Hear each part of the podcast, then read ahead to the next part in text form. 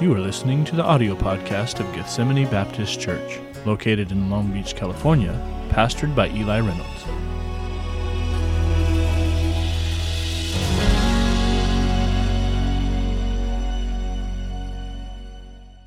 Uh, open your Bibles and I said Second Chronicles 34. Um, we're going to read the first seven verses of Second Chronicles 34 and then we'll, enter, uh, we'll pray and enter into the message. Second Chronicles 34. Follow me there. Um, Bible says in verse number one, Josiah was eight years old when he began to reign, and he reigned in Jerusalem one and thirty years, and he did that which was right in the sight of the Lord, and walked in the ways of David his father, and declined neither to the right hand nor to the left. For in the eighth year of his reign, while he was yet young, he began to seek after the God of David his father. And in the twelfth year, he began to purge Judah and Jerusalem from the high places, and the groves and the carved images and the molten images. And they break down the altars of Baalim in his presence. And the images that were on high above them he cut down, and the groves and the carved images and the molten images he brake in pieces, and made dust of them, and strode it upon the graves of them that had sacrificed unto them. And he burnt the bones of the priests upon their altars, and cleansed Judah and Jerusalem and so did he in the cities of Manasseh and Ephraim and Simeon, even unto Naphtali with their mattocks round about. And when he had broken down the altars and the groves, and had beaten the graven images into powder, and cut down all the idols throughout all the land of Israel, he returned to Jerusalem. Let's pray.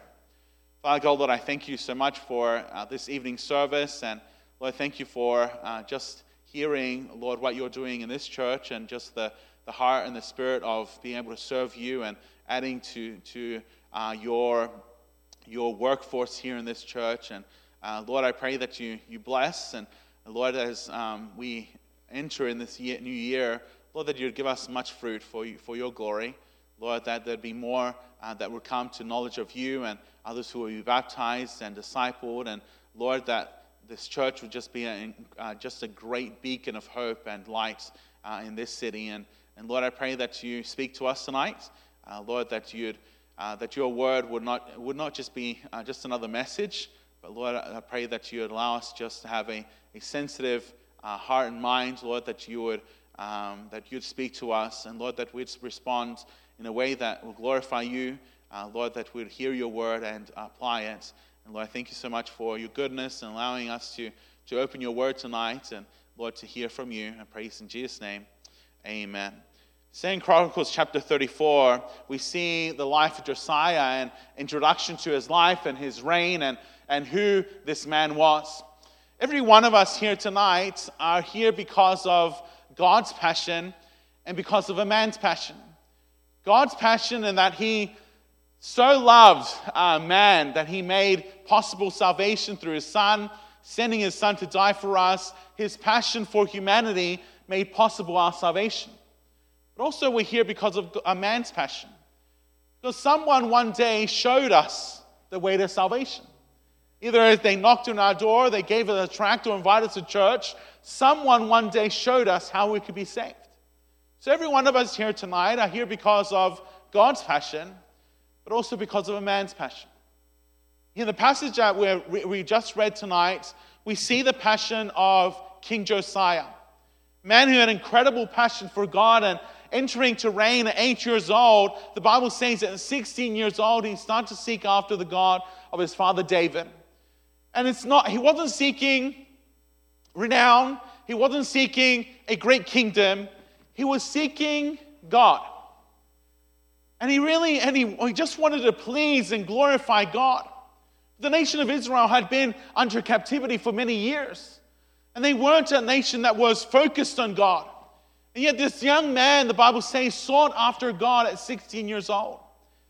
Several months ago, we were at our church in Nicaragua uh, having a VBS. And the Lord incredibly blessed the two, the two weeks that we had VBS, one week of VBS and the next of just continual follow up. The Lord blessed, we, see, we saw over 100 people saved in, in like eight days. And in that, in that time span, I also I saw just a, a, a, percentage of our church that was just on fire and, and rejoicing and seeing what God was doing and how God was using them. Yet at the same time, I saw others who saw everything that was going on, They had the opportunity to be part of it, and yet didn't face them. They, they, they heard of the dozens and, and the hundred that were saved, and there was no amen. There was no rejoicing. There was no, there was no joy. I myself, what, what's the difference? They're in the same congregation. They listen to the same messages. They've been baptized in the same baptistry. They've gone through the same discipleship program. They go to the same conferences. Why? Why are some overjoyed with people being saved? And why are some having fruit and others not? And the Lord really brought me to this passage of, and this and this thought is really when, when someone is overjoyed and, and driven and, and, and happy about something when it's their passion. You don't get excited or overjoyed about people getting saved if God and His kingdom is not your passion. Tonight, I want to ask you personally, because as a church, sometimes we can say, well, this church loves God. And sometimes we put this blanket over everyone, but not everyone lives loving God. We say this is a, a giving church, a generous church. Well, maybe there's a percentage that is generous.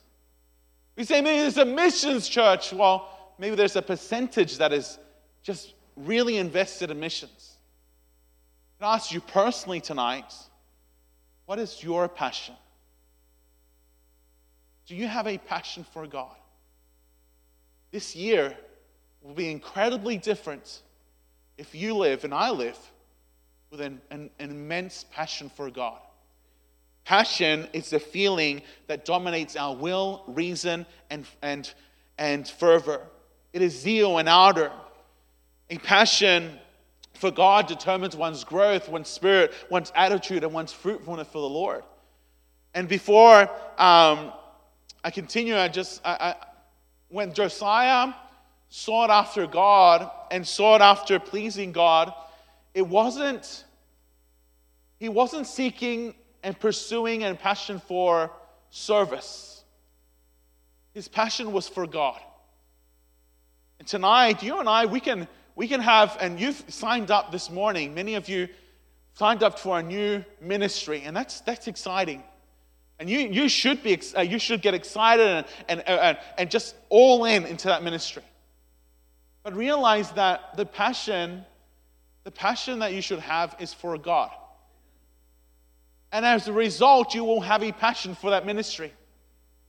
I tell you because after a few weeks, the newness of that ministry and the fun of that ministry is going to dwindle a little. And sometimes you're going to be tired and you're going to be sick, or maybe some of the people that promise that will serve next to you won't be, won't be there after a couple of months. But what will keep you fervent in that ministry and the service is having a passion for God. Because you're not there because so and so is there, and you're not there even for the fruit. You're there for God. A passion for God is what is, is what is going to maintain our right spirit and our right hearts and even a, a, a fruit before the Lord. So I want to see here, firstly, several characteristics of the passion that Josiah had for God. And and see how also, you know, that compares to our passion and maybe how we need to shape our passion towards the Lord. So, firstly, in the first verses that we just read, we're not going to reread them, but when you notice this, the Bible says that Josiah begins to reign eight. At 16, he seeks after the Lord. And the first thing he does in his reign, look, look what the Bible says in verse 3. In the eighth year of his reign, while he was yet young, he began to seek after the God of a God of David his father. And in the 12th year, he began to purge Judah and Jerusalem from the high places. The Bible says that in the 12th year of his reign, the first, the first thing he starts to focus on and push, push in the ministry is that there should be no other God now, the nation of Israel had taken upon the, all the other gods in their captivity, and they'd been slaves to other nations, and they'd taken upon these idols and these gods. And Josiah, now with a passion for God, he said, we, I cannot share my affection, I cannot share my heart, I cannot share my focus with any other thing. I need to have my heart and my love only for God.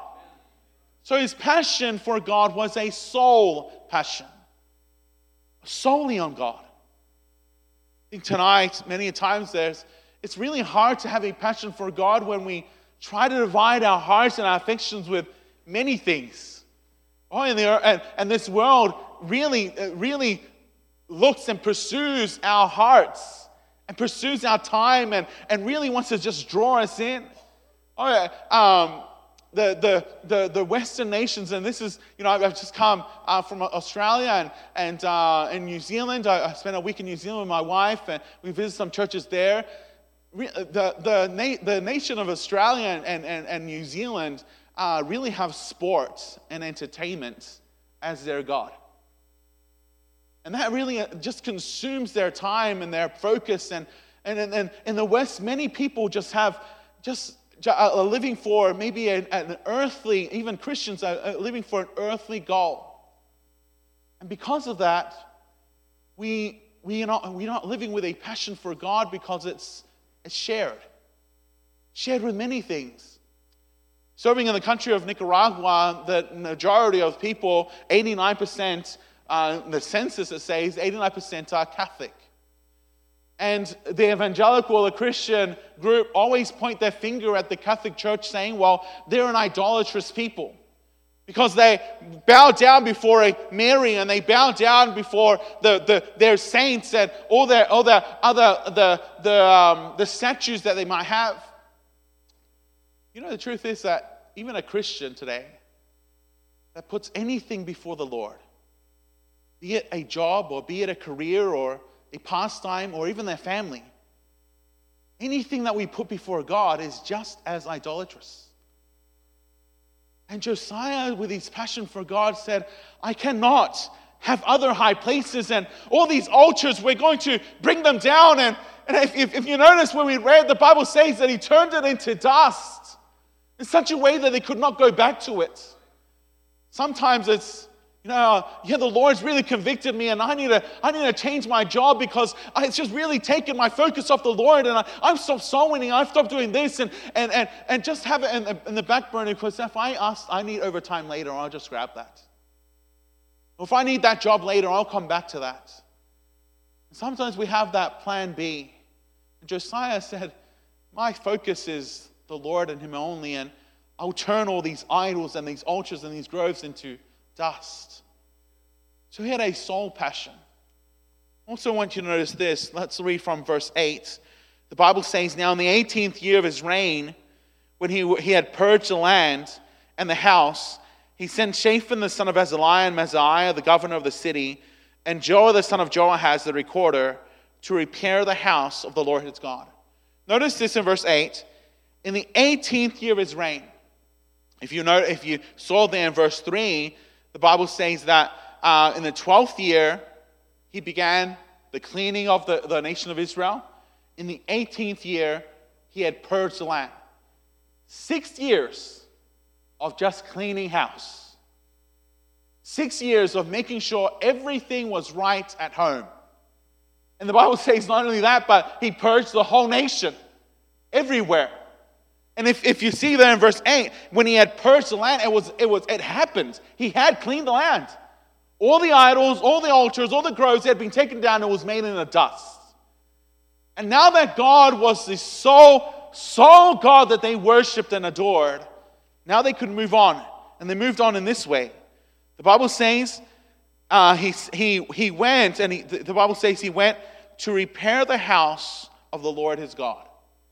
Now his focus shift from cleaning house, getting rid of the idols, to now repairing the house of God. We need to understand the significance of that. Because repairing the house of God, the house of God wasn't, it wasn't just the building. The house of God was a sign of the presence of God, of the blessings of God. And Josiah said, Well, we're going to repair God's house because we know and we serve and we worship and we want to proclaim that Jehovah God is here. And they were pushing forward for that. If you notice there in verse, in verse 9, and when they came to Hilkiah the high priest, they delivered the money that was brought into the house of God. which the Levites that kept the doors had gathered of the hand of Manasseh and Ephraim, and all the remnants of Israel and of all Judah to Benjamin, and they returned to Jerusalem.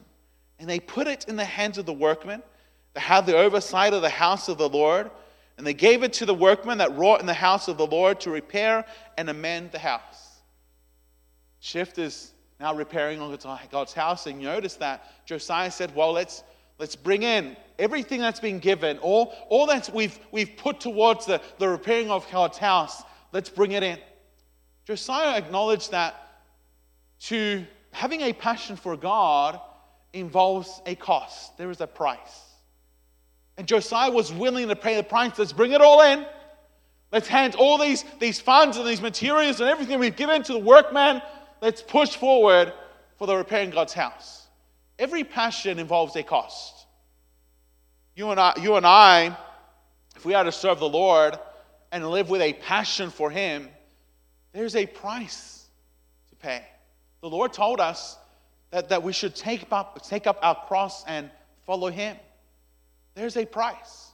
You know, every in, in, in secular goals, and you know, if, if, if there's an athlete out there desiring to, to win that championship or that, that trophy, he has to pay the price and, and maybe in, in a disciplined uh, diet and, and, and, and exercise and maybe a, a, certain lifestyle that he has to, to live to attain that price. And he is willing to pay the price to attain that trophy or win that tournament. In business, many are willing to pay in their time and their maybe their lack of sleep or maybe even some even pay with their family to raise a business. Many are willing to pay the price for their passion. As Christians and having a passion for God, there's also a price. There's also a price. Are you, are you, and you, ask yourself, are you willing to pay the price God asked you to pay to follow Him? Now, the price and that cross will be different for every single one of us. And I ask you, would you be willing to do that? When I think of men like Hudson Taylor, missionary went to China, and David Livingstone, and William Carey, and Adoniram Judson, um, D.L. Moody, these men didn't, didn't, didn't live in the same time, neither in the same countries, they didn't have the same upbringing, they weren't from the same social status. God used these men in an incredible way because they were willing to pay the price for their passion to God. All these men, different backgrounds, different maybe mentorship and discipleship, a different way they served. But all these men had an incredible passion for God. And they were willing to pay the price for it. They're having a passion for God is a costly passion. I also want you to notice this. Look what the Bible says in verse 12. So in Chronicles 34 12, the Bible says, and, and the men did the work faithfully. And the overseers of them were Jahath and Obadiah, the Levites. Look what the Bible says, and the men did the work faithfully. Josiah had some men around him, and, and we're talking specifically, these men were the, the laborers, the men who were raising up, the, the, the repairing the house of the Lord. Josiah just had some men around him who were just faithful to God and his work. Now, if we are to have a passion for God, we also we should have a shared passion. See, the others around us share this same passion. If you look around your life, and maybe you're, you're the people just you, you spend much time with and you allow to influence your life, ask yourself if they have a passion for God. Because if they're not, not living with a passion for God, be careful that they draw your passion away from God. You know, when, when, I, when I went to, um, you know, I, as a 17 year old, um, at 16, I surrendered to, for ministry and didn't really know what the Lord wanted me to do. Uh, both my pastor and my dad told me that the best thing is go get ready, go prepare, go to Bible college. So I, I, at 17, I left Australia and came to West Coast Baptist College. And my idea of Bible college was that you know every, everyone there was just going to be a spiritual man. and everyone was just focused on just serving God. And I quickly noticed not, not everyone had that heart. And not everyone, not everyone, not, not everyone even wanted to be there. Uh, you know, this was 12 years ago. I noticed that, that it was somewhat cultural in some Baptist churches that when a teenager graduated from high school, the normal thing to do in some churches was just go off to Bible college. And it was just a cultural thing amongst the churches. And I noticed that there were some guys that just, they did that because it was just the thing to do, but they really didn't want to be there. You know the incredible thing was? That those people who didn't want to be there and they were just a, a, a sour spirit and a rebellious heart, this interesting thing is that they found each other. They found each other. But also there was, there was, there was, there was at the same time young men and young ladies that just love God. And really didn't, really didn't have it all lined up what they were going to do, but they knew they wanted to live their lives out serving God, glorifying Him. And they also found each other. Um, one, of, one, of my, one of my fondest memories of Bible college was uh, with four, four of my friends. We'd go five o'clock in the morning to pray in the post office. It was the only building that was open at that time, and we would go and, and pray. And uh, those four men are today still in ministry. Uh, back in October, I got to see two of them. Just to think that they, yes, um, there are people that are living with a passion for God. And, and we need to, we need to, we need to be around and having to have a shared passion. My brother, even in, in, in your church, you know you know, the brother and the sister that when it's time to, to sing, they're going to sing it out. You know, you know that brother and that sister that when it's time to serve, they're, they're saying, Pick me, I want to serve. They, they, you also know who's around you that when it's time to go soul winning, they're, they're, not, they're not seeing what else they can do. They're saying, Well, it's time to go preach, to, preach to, the, to the lost. You know those who are around with a passion for God, be around them. Get, get that spirit. Allow yourself to be, to be, uh, to be affected, impacted by them. I was telling this to someone just yesterday, and they, they were speaking about just, you know, that they've been in this certain church for decades and they're not so happy about how it's going. And I told the brother, brother, you know, yeah, I love my pastor, I love my church growing up. But the greatest influence to my life was seeing my dad burn with a passion for God. And sometimes pastor wasn't always in the right. And sometimes church, church wasn't always in the, in the right spirit or in the right place. And sometimes there were discouraging times in the church. And you know, growing up, I, there's certain messages I remember. I, I definitely remember at eight years old hearing the message on how, when I accepted Christ as Savior uh, at 17th of August in 98. I remember that, but I don't remember many of the messages my pastor preached in my teen years and my adolescent years. But I do remember my dad burning with a passion for God. Mom and dad, you know, you're, you're doing right bringing your, your, your children to church, your teenagers to church. That is what we need to be doing. But don't forget that you're showing your passion for God even when you leave this building. They see if you, when you read and when you don't read your Bible, when you're praying and when you're not praying, when you walk out in faith and when you're walking in fear. They see your passion or the lack of it. Josiah had a shared passion. He had people that were around him that shared the same desire and passion for God. But also, want you to notice this Look what the Bible says in verse 15. And when, sorry, verse 15. And Hilkiah answered and said to Shaphan the scribe, I have found the book of the law in the house of the Lord. And Hilkiah delivered the book to Shaphan. And Shaphan carried the book to the king and brought the king word back again, saying, All that was committed to thy servants, they do it. And they have gathered together the money that was found in the house of the Lord and have delivered it into the hands of the overseers and to the hands of the workmen. Then Shaphan the scribe told the king, saying, Hilkiah the priest hath given me a book. And Shaphan read it before the king. Notice here that we know that Shaphan was given a commission by the king to look over the work and to look over the finances. Shaphan goes and he, he collects the money and gives the money and oversees the work. And he comes back to the king and tells, Well, the, king, the money has been given, the, the work has been started. But also, if you notice here, it's almost like he puts the finance and the work report to one side and he gets to, he gets to the good stuff. He gets, to, he, he gets to what he knows Josiah would be more interested in. He reads the book of the law.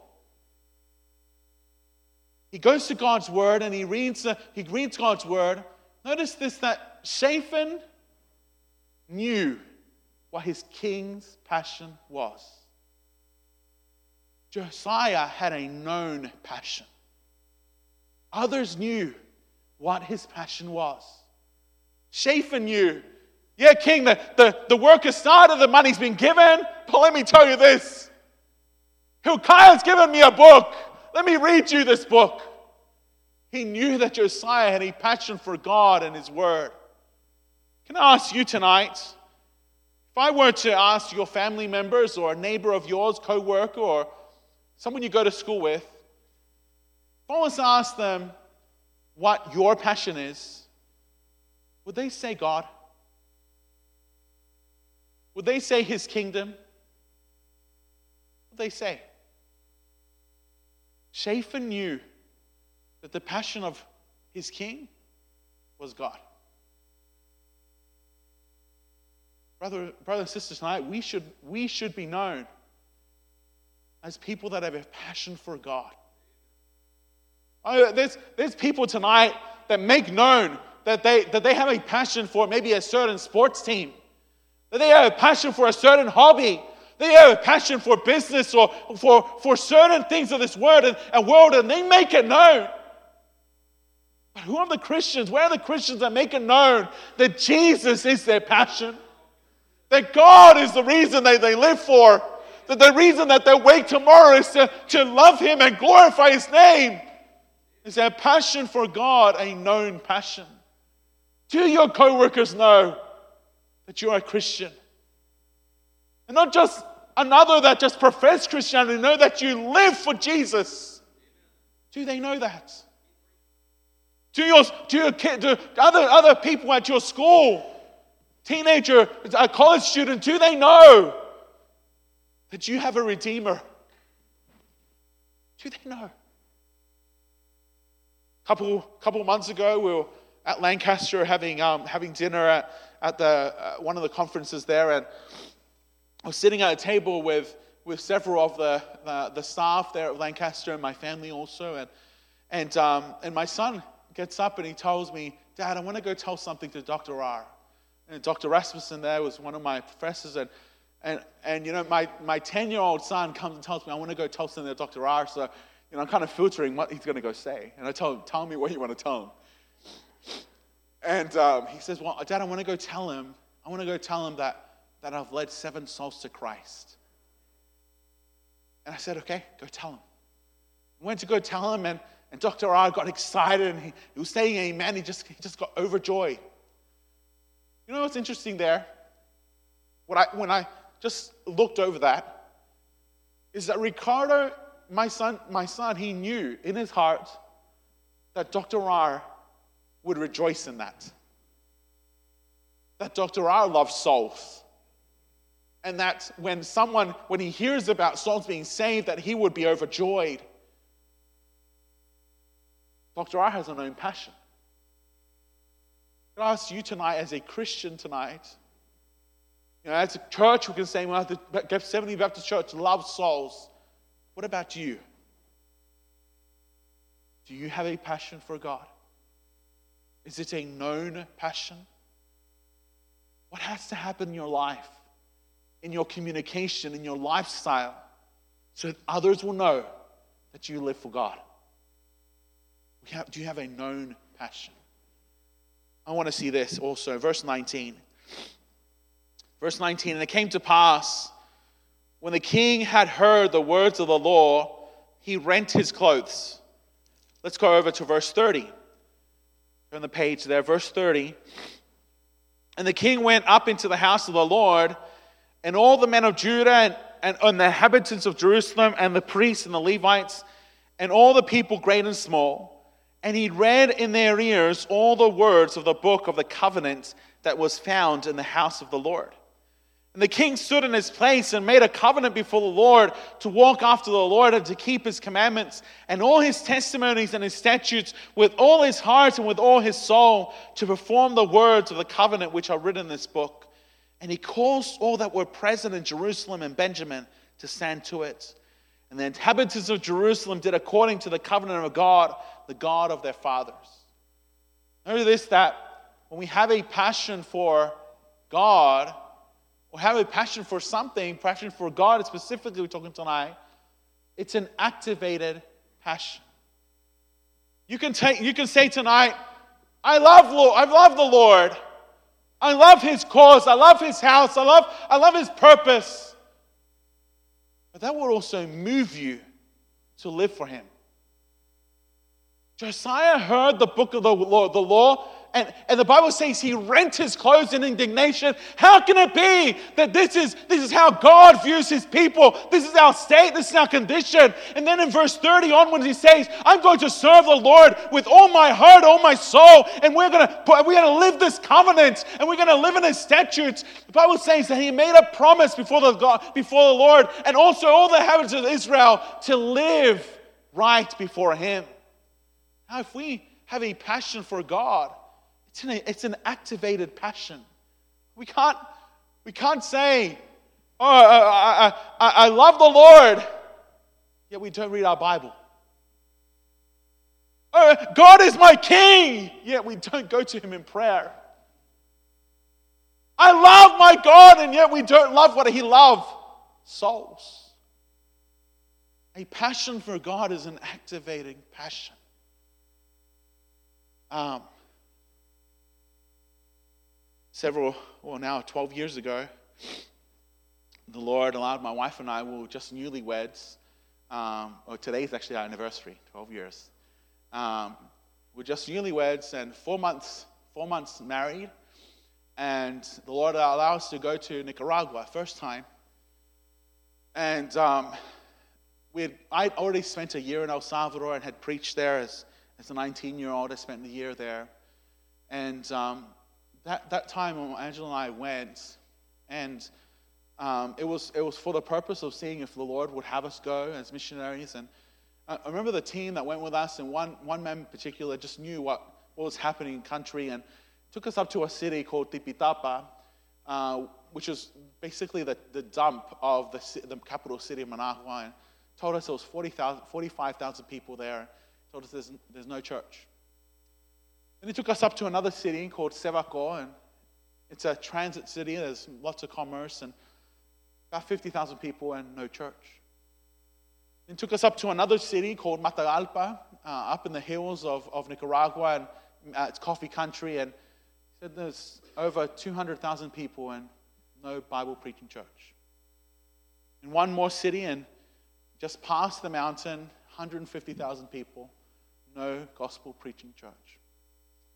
Remember heading back down the mountain and uh, to the hotel we were going to stay that night, and it already got, it already was dark, and see the, the mountains illuminated with the houses on there, and knowing that every house represented a, a family, people, souls that were there, and going into the town and hearing something I'd heard many times in El Salvador. In Central America, and I think in certain Asian countries, when, so, when someone passes away, they make it known with, in a loudspeaker, have a vehicle go through the neighborhood announcing the death of somebody. They'll say, you know, so and so has passed, uh, father of so and so, husband of so and so, and they speak of his career when he, when he was born and when he died, and they end the, the announcement saying, May he rest with God in peace.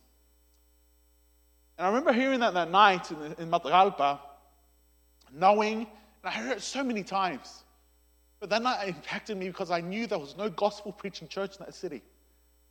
And that phrase that he may rest with God in peace, I said, I knew that he's not with God and much less in peace right now. Because he hadn't had the opportunity to hear Christ for salvation. Hear of Christ for our salvation. And that burdened my wife and I. How can it be?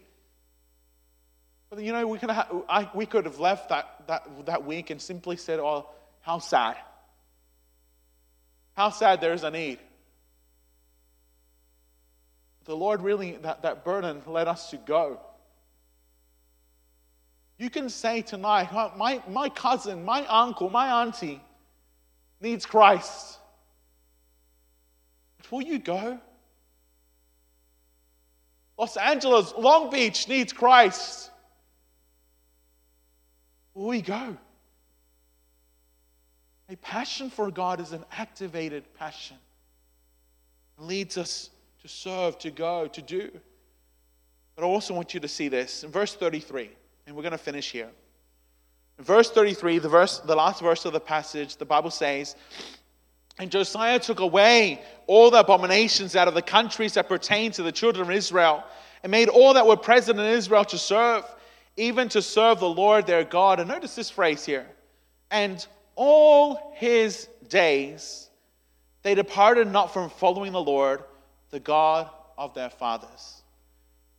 Notice this that it started with King Josiah at 16 years old that decided, I want to seek after the Lord. I want to please Him. I want to live for Him. I want to glorify Him. And his passion it was so impactful that not only did it change his life and his direction, but it changed the whole nation and a whole generation because of his passion. Now, you and I, one day, will go into, the Lord will come or he will call us home. And everything that we've lived for, one day will we will give an account of what we've done. Brother, if you've lived with a passion for the things of this world, when you die, the fruit of that passion will die with you. But if you live with a passion for God and His purpose, the fruit of that passion is eternal. The Bible says that Josiah followed the Lord all his days. And you might look back to, to, to, this tonight and think, there was a time in my life where, where, where I just really burnt and had a zeal and an ardor for God. But these, those, those days have passed. And maybe that was in my youth, but notice this that Josiah, Josiah's passion for God was not simply a passion of youth. The Bible says all his days he lived for God. So speaking to everyone here tonight, you might be, you might be young and think, well, one day I will live for a God. The Bible says at 16, Josiah, Josiah just decided, I will live to seek after God and, and, and, and glorify and please Him. And he made that decision for all his life. In the 60s, a church in Oklahoma City sent a missionary to Central America. This missionary did what the Lord had burdened him and called him to do, and he started a church. He started re- reaching, uh, reaching souls and, and uh, discipling and teaching them. And he reached this, this man called Alfonso Chacon. Alfonso was a wealthy businessman, and um, he, had, he had a transport company and many men in his employment and chauffeurs that he, uh, that he had employed driving his semi trailers all all Central, through Central America. And now he, Alfonso Chacon uh, now knows the Lord and he, he now has a zeal and a passion to see the people in his employment come to Christ also. There's this one man, particular man in his employment who was a father of six and just was living a really just wicked life. The drunkard and a, a drug addict and a womanizer and had, had children in pretty much every Central American country apart from the six that he had at home. Just a wicked man. This man, Alfonso, just got burdened for this man and for his need of salvation and started insisting and, and, and asking about, uh, and, and, insisting and, and, telling him about the Lord. And in one of those occasions, this man finally just, he just, uh, he surrendered and said, okay, I'll go to your church. This man and all his vices went back that day and told his wife and his six children we're going to church. And his wife and the children were surprised, one, because this man is just a, a wicked man and he wanted to go to church. And secondly, because they profess to be Catholic and now they're going to a Christian church. But they went. They went several times, and about the third time, the missionary uh, got this family on his radar and now started doing follow up and meeting this man at his house. And in, in, in one of those visits, uh, this man accepts Christ as Savior. The missionary goes back the next week and his wife accepts Christ. In the next three months, the whole family knows Christ as Savior. A church in Oklahoma City with a passion for God to send a missionary. A missionary with a passion for God to, to follow God's calling and purpose and going to reach souls in Central America. A businessman with a passion for his employees. And that passion, that passion reached my grandfather. And now, after many years there, um, my grandfather now is not, he's, he's with the Lord. My dad pastors and he's a missionary in Argentina. He pastors three churches in Argentina myself, you know, you know us, where we serve in the Lord in Nicaragua, and the Lord ha- has used us to see thousands of people saved in this past decade. My sisters, two of my sisters, uh, married preachers, and they're serving the Lord, one in Ohio, another in, in Brisbane, Australia. The man's passion affected four generations of the Portillo family. Alfonso Chacon, he's now in heaven. But the fruit of his passion is still going. Brothers and sisters, tonight, can I ask you, what is your passion? And what, is, what will be the fruit of it? Because you can live with a passion for the things of this earth and the things that you can attain. And you might build that house. One day that house will be a ruin. And you might buy that car, and one day it will be a rust bucket. And you might get that career, but one day someone else is going to work that job. But if you live for God and with a passion for Him, you will not regret it for all of eternity. Because we will be with Him and our Savior. And the Lord, we sung tonight, if we, if we, get, if we have the opportunity and the privilege to earn a crown and to put it at our Savior's feet, it is worth living today with a passion for Him. What is your passion?